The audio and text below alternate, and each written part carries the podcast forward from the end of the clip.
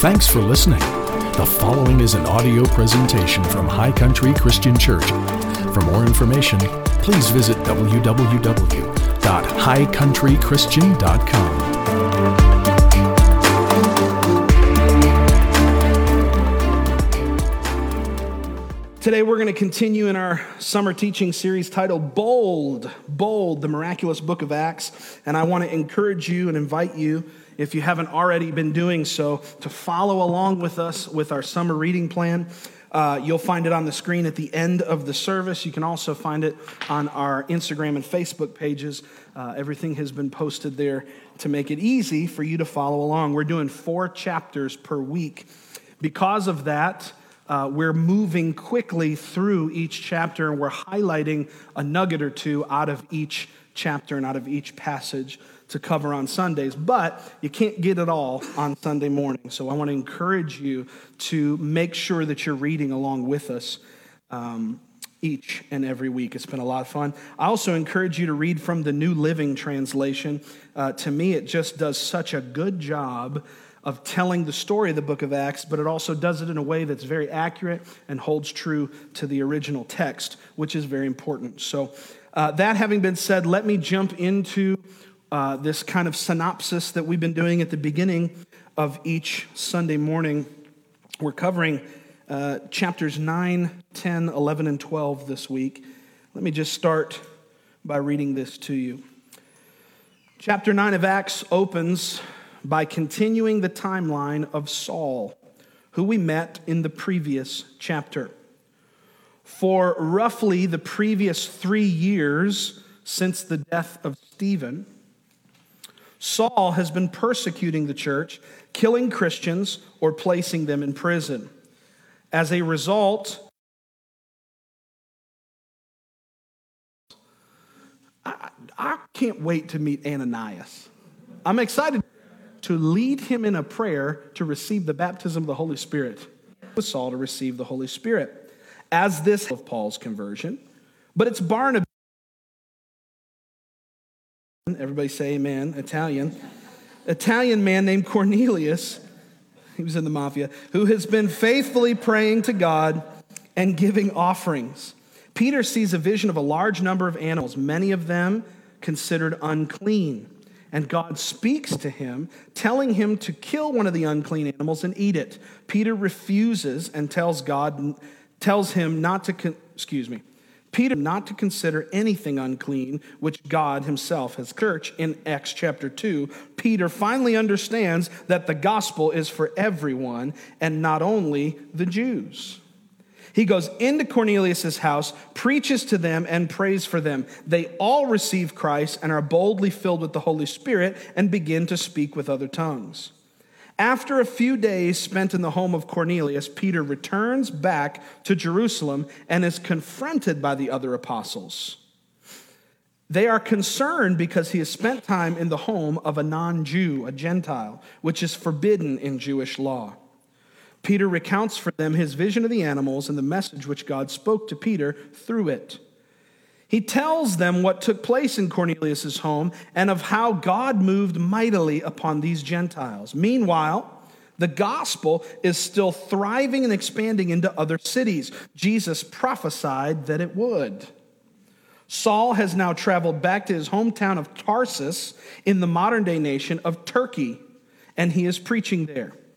Barnabas, who we just met a couple chapters ago, journeys to Tarsus to find Paul, and they both now travel to Antioch, which is also in Turkey. They spend a full year there preaching to large crowds of people about Christ Jesus. By the way, that's just my little stab at people who don't like organized religion and say that we shouldn't preach to large groups of people. They did in the book of Acts. Kiss my butt. In Jesus' name. They spent a full year there preaching to large crowds of people about Christ Jesus. I don't want anybody to kiss my butt. It's in Antioch that people are first called Christians, which is the, in that language of that day means a person who is identified as belonging to Christ.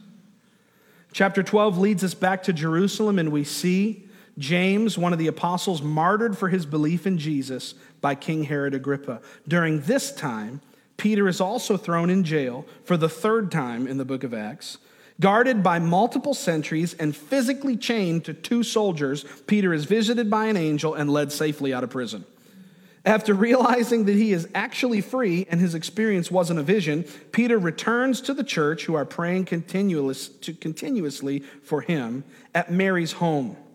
However, when Peter returns, the church does not believe that it's him. A servant girl who has spoken to him through the door, uh, it convinced the church that it is indeed Peter, and they finally let him into the place where they were gathered.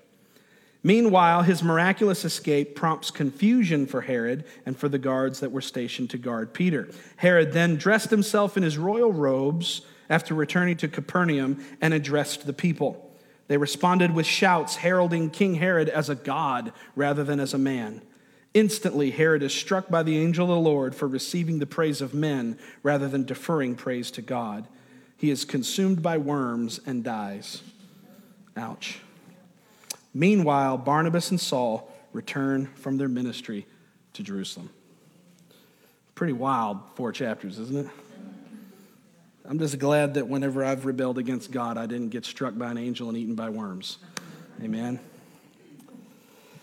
I want to take a few different um, statements as we've been doing from each chapter. So let's back up to chapter 9. This is an absolutely profound passage seeing the conversion of Saul, who would later in chapter 13 become known as Paul. Chapter 13 is one of my favorites, actually. I can't wait to, for next week. But as I said in the, in the little synopsis, Paul is there journeying by foot to the city of Damascus in an attempt to silence the gospel that's gone forth. Paul's been doing this now for several years. Again, it's hard for us to wrap our minds around the timeline sometimes because we can read the book of Acts in about 45 minutes. But uh, this spans like 30 some odd years. So it's been about three years since Stephen was stoned, and, and, and Saul at that time was the one who was kind of heading up the revolt against the church when Stephen was stoned. And then after Stephen was stoned, it really supercharged Paul and said, Oh, we can actually kill these people, let's do it. And so he really starts hunting after the church and has been doing that for about three years. He's now on his way to Damascus, traveling with a group of goons, and they're going to go, they got these papers, and they're going to go find Christians and kill them. Or at the very least, they're going to put him in jail. And, and it's just an amazing thing to me to read this passage because, again, Jesus is appearing to somebody after his resurrection. It's proof positive to me that Jesus can do whatever he wants to do, even if it doesn't fit what it makes me comfortable. If Jesus wants to appear to me in my bedroom, I'll take it. Amen. Now, that's never happened to me personally, but I know of people that it has happened to. And you know what? That's great. Glory to God. Doesn't mess with my theology at all because it happened right here in the book of Acts a number of times. It also happened in some other books in the New Testament. But Paul is traveling on this road, heart filled with rebellion, absolutely diametrically opposed to Christianity. He hates Christianity. He hates Christians. He thinks they're all blasphemers. He is filled with the spirit of religion, and he is bound and determined to wipe everybody out. And all it takes is one encounter with Jesus to turn the most hardened heart into the most ardent supporter of the gospel. I don't know if you've experienced this, but I've seen it in the lives of people that I know. People whose hearts were completely hardened to God that all of a sudden turned around and said, Whoa, yes, Jesus, you're my Lord, you're my Savior. Become the most vocal voice, the loudest of all those evangelists in the crowd who are trying to point people to Jesus. Don't tell me that an encounter with Jesus can't change somebody. Amen. So here he is walking, and I love the way it reads in the, in the original King James Bible says he sees a light that shines brighter than the noonday sun. It's just very poetic language. And from this light, he sees Jesus, and Jesus utters this statement, which comes from verse 4 of Acts chapter 9. It says, He fell to the ground, and he heard the voice saying to him, Saul, Saul, why are you persecuting me? It's a very important question in the life of Saul, and I'm going to explain why. This statement that Paul receives, or this question that Paul receives from the Lord Jesus, Paul, or excuse me, Saul, Saul, why are you persecuting me? I want to submit to you this morning that all of Paul's revelation that he spends the, all these epistles, the First and Second Corinthians, Galatians, Ephesians, Philippians, Colossians, First and Second Thessalonians, all these doctrinal epistles that he writes in the New Testament are his way of expressing the revelation he received in that single question. I believe that with all my heart. That all it took from Jesus was one question, and that was enough to give Saul all the revelation he would ever need that he spent time fleshing out over the next decades. Here's why I believe that that's true it's because Jesus identifies himself and his church as a single entity. Jesus does not ask Saul, Saul, Saul, why are you persecuting the Christians in Damascus? Saul, Saul, why are you persecuting my church? Saul, Saul, why are you persecuting my bride? Why are you persecuting the people in Jerusalem? Don't you know Peter's a nice guy? Why are you picking on Peter? He doesn't say any of that. He says, Why are you persecuting me? In that statement alone, I believe was deposited into Paul the immediate understanding that Jesus is in fact the Messiah. He is the Son of God speaking on behalf of the Father, and everybody that is born again in his name becomes part of him and of his body. And now Paul recognizes this Jesus that I'm persecuting is actually one and the same with the people that I'm persecuting. There is this amazing, mysterious union that the gospel creates between the body of Christ and Christ himself. That's why he goes on to write in 1 Corinthians 6, verse 17. 17, whoever is joined to the Lord is one spirit with him. I believe that Paul got everything out of that one question and spent the rest of his life trying to explain it to people. Go read Romans. Go read, go read the epistles. You'll find it over and over and over again. You're a new creation in Christ Jesus. Old things have passed away, all things have become new. You've been brought into the family of God, into this mysterious union with Christ Jesus. Jesus takes it very personally when it comes to his church, his bride, his body. Now, I'm in no way suggesting that you are Jesus or that you are God. That's real dumb. Everybody say, that's dumb. Not suggesting that you are God, but I am suggesting that you have been made one with Him. The best way for me to explain this is to use the old vinaigrette example.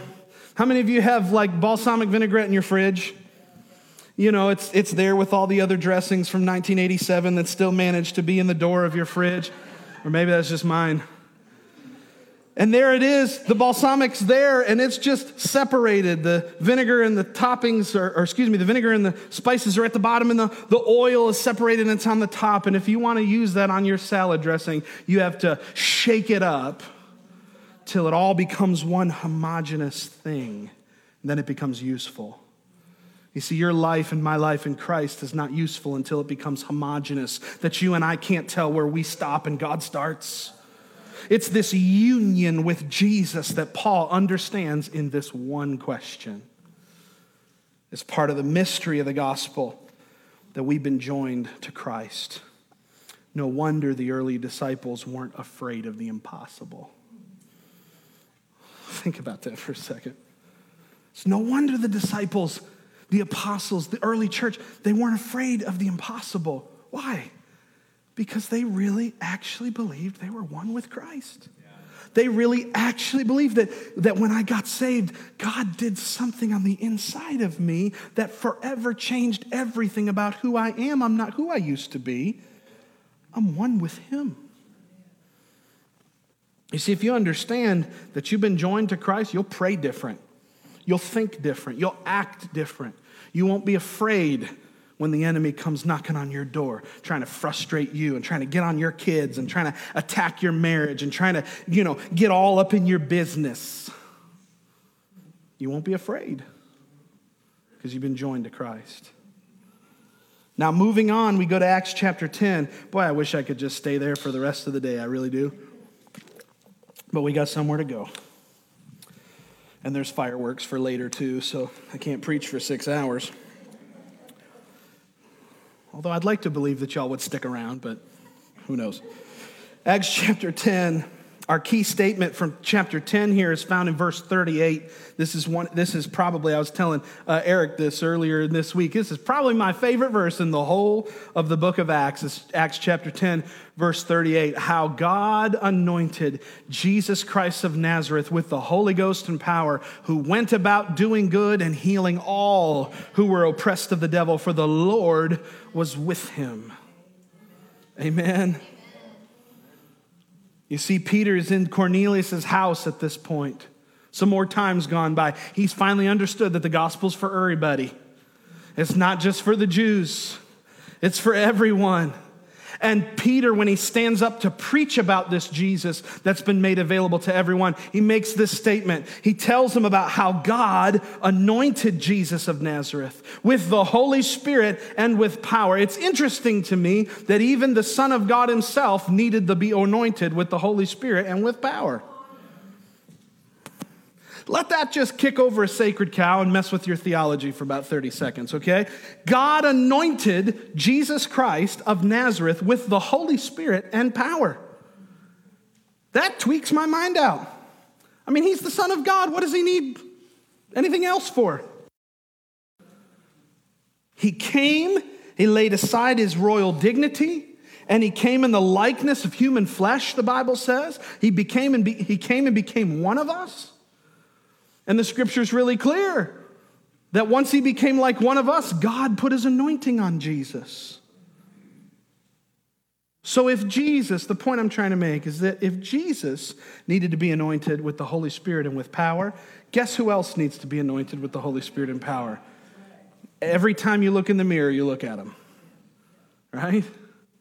Every time you go to brush your teeth and you're staring at yourself in the mirror, you can just think, I need to be anointed.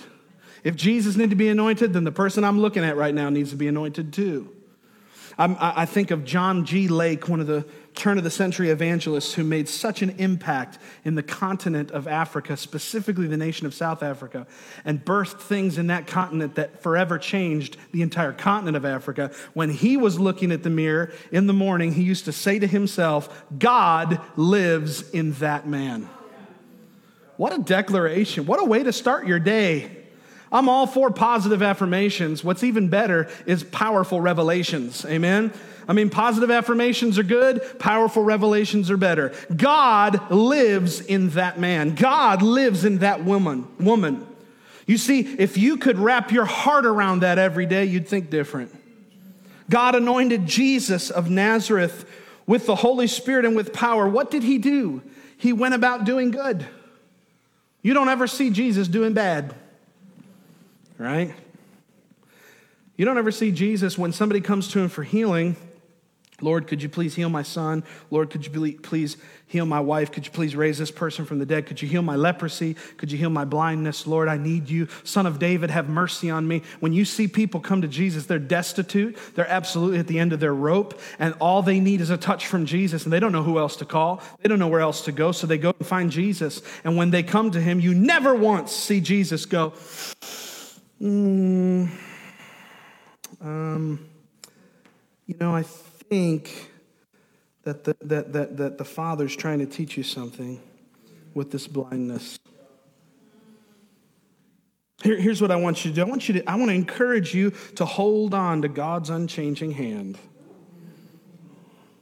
Brother, sister, leper, I know you're going to die in about two weeks, but here's what I want you to do. Just hold on to heaven. Jesus never resisted anybody who came to him with a need, not one time.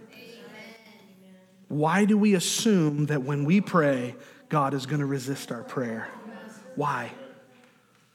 God, Jesus, the, uh, God, it says of God here that He anointed Jesus with what? The Holy Spirit and with power so that He could do two things do good and heal all who are oppressed of the devil. This is clearly helping us understand, this verse clearly helps us understand that it's God who is the author of good and the devil who is the author of oppression. There's a lot of conversation in our society right now about oppression. We hear the word oppression thrown around oftentimes in our discussions. Let me tell you so that you don't ever forget yes, people absolutely oppress others, but let me tell you what the root of it is. Can I tell you? The enemy is the oppressor. He inspires people to oppress others, and that is terrible and it's an injustice. But let me tell you, it's the enemy who's the oppressor. If you can deal with the devil, you won't have the problem. Amen. If you can deal with the listen, if you've ever dealt with cutting a tree down, you know that if you know if you if you just cut a few branches off the tree, it's still going to grow. You got to go to the root. Anybody ever pulled a weed before and you pulled it up and you just pulled the, the, the, flower off the dandelion, but there's a little bit of stem still sticking out of the ground? That dandelion will be back in four days. Right? You got to go to the root of the issue.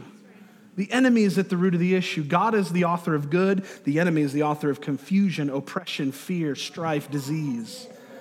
Let's never blame God when the enemy is at work in our life or anybody else's life. The Bible says our battle is not with flesh and blood, but against principalities and powers and mights and dominions. That's the enemy and his camp. Amen? Now, moving on, because I got less than 10 minutes to cover two chapters. I believe in end time miracles, don't you? Acts chapter 11.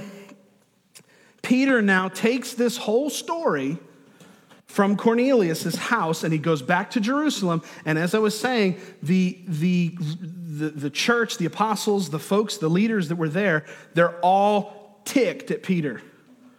Like, Pete, bro, how many times we got to go over this? You stayed at a Gentile's house, man. It, it, it, was, it would be the equivalent of me when I was in high school staying at my girlfriend's house, right? My father would meet me at the door, okay? What were you thinking staying at a Gentile's house? And Peter's response comes from verse 17 of chapter 11, and I love this verse 11, excuse me, uh, verse 17 of chapter 11. It says, If therefore God gave them the same gift as he gave us when we believed on the Lord Jesus Christ, who was I that I could withstand God? I like it in the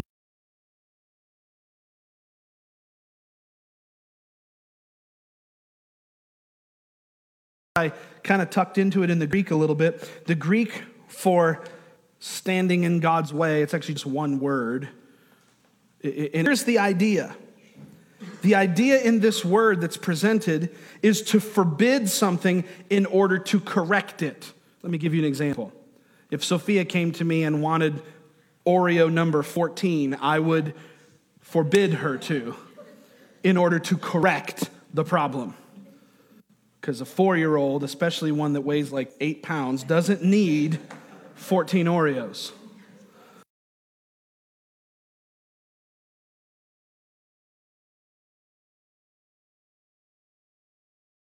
Fourteen Oreos.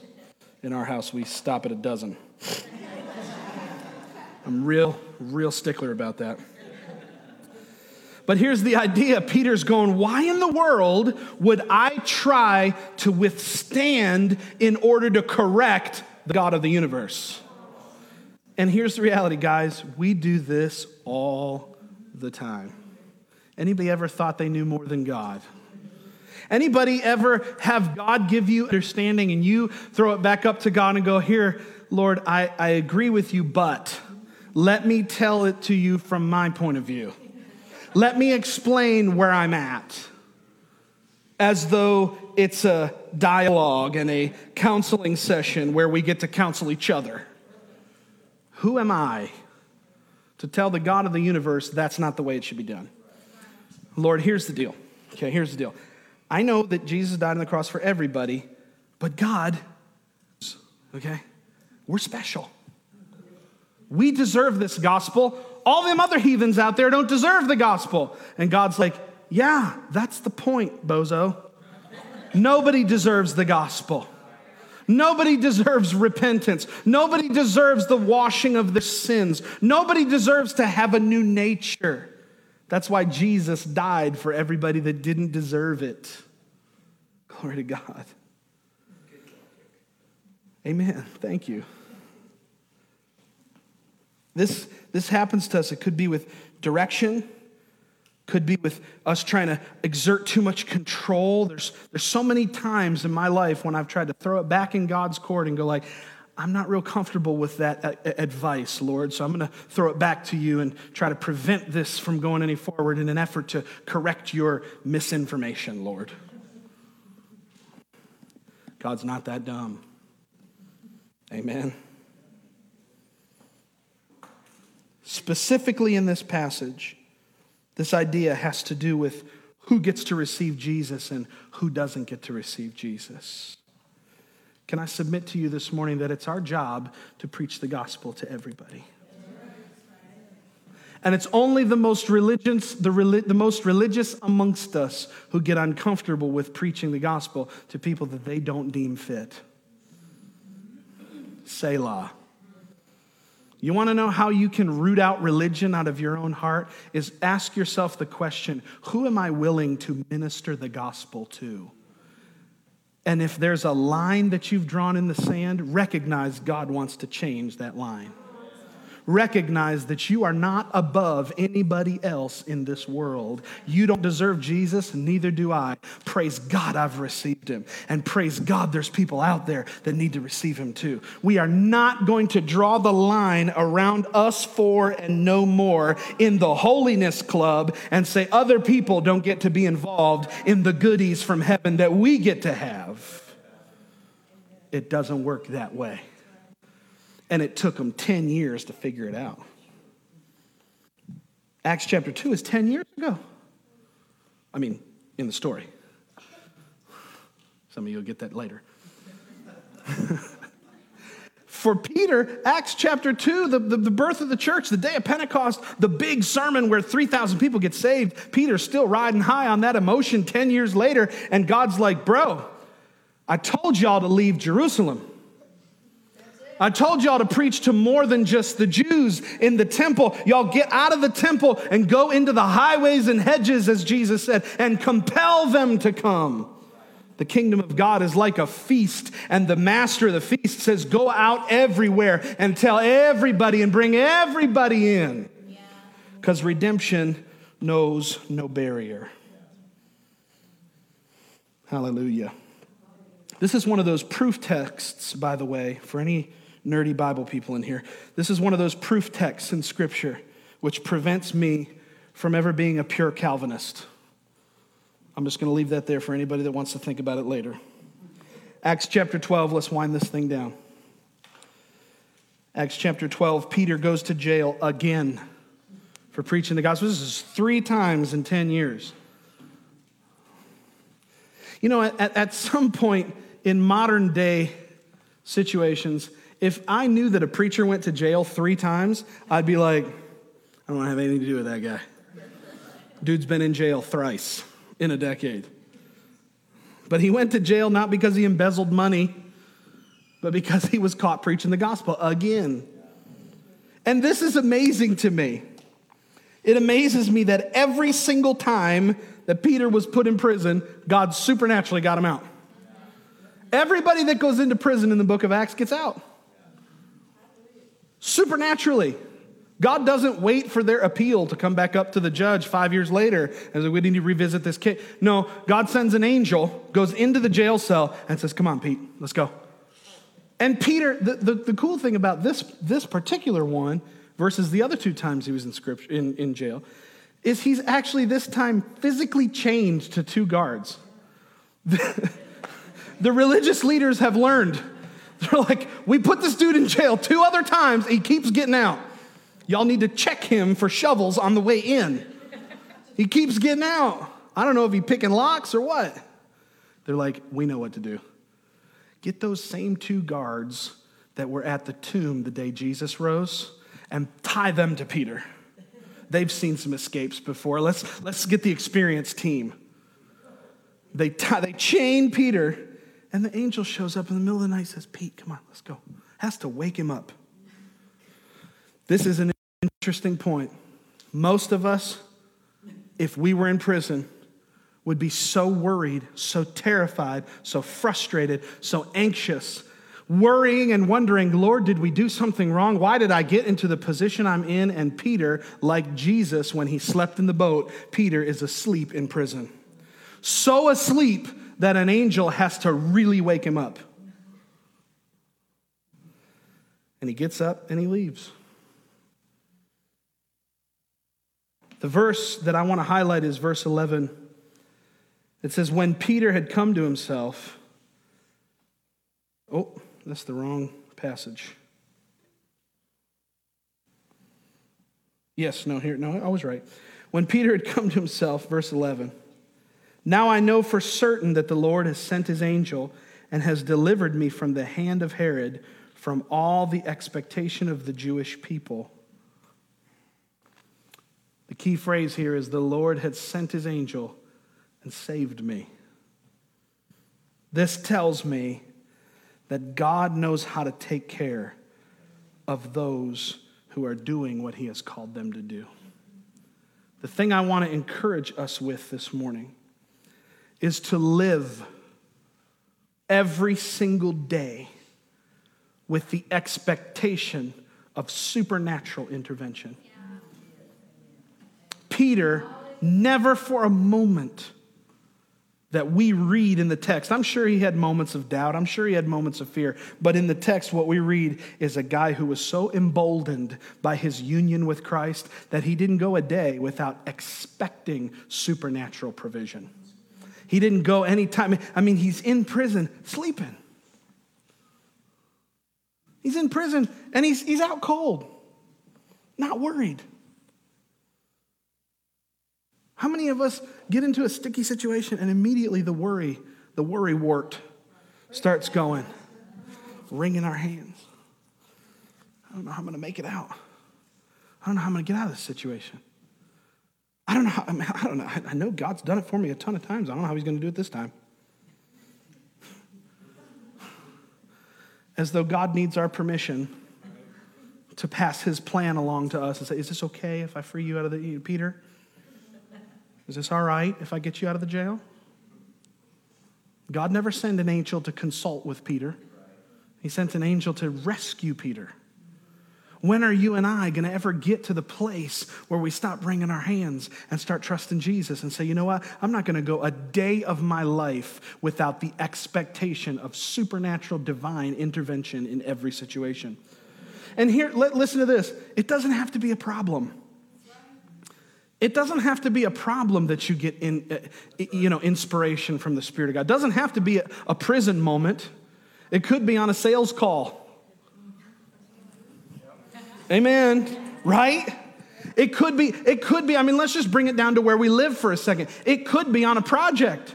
It could be in a, in a conflict with your spouse. It could be when you're trying to parent and you don't know exactly what to say in that moment. We should never live a day without the expectation of divine influence. You know what that is, guys? That's grace. That's what grace looks like. It's God giving you something you don't deserve in the moment that you need it and it doesn't have to be catastrophic. I mean, if it's prison, he'll send an angel. I, I believe it. We got proof text in the Bible for it. If it's, deli- if, if it's him delivering you out of a situation that looks really, really bad, he'll do it. That's why we sing that song that he's a waymaker, a miracle worker, a promise keeper, light in the darkness. That's who you are. What is that? That's the attitude of somebody who expects God to meet them every single day. My friend Jim Hockaday likes to say this. He says, You ought to wake up every single morning the same way your kids wake up on Christmas, Amen. saying, God, what's in the box today? What am I going to unwrap from you today? What grace have you made available for me today? Oh, Lord, what is it? Yesterday was amazing. I had a good time unwrapping the bow yesterday. What do we got today? Expect, expect God to intervene by grace in your life every day. Amen. Can you stand up to your feet this morning? We hope that this message inspired you and filled your heart with faith. If you would like to visit our church, check out www.highcountrychristian.com for service times and location information. Thanks again for listening to this audio presentation from High Country Christian Church, where Jesus loves you, we love you, and your life counts.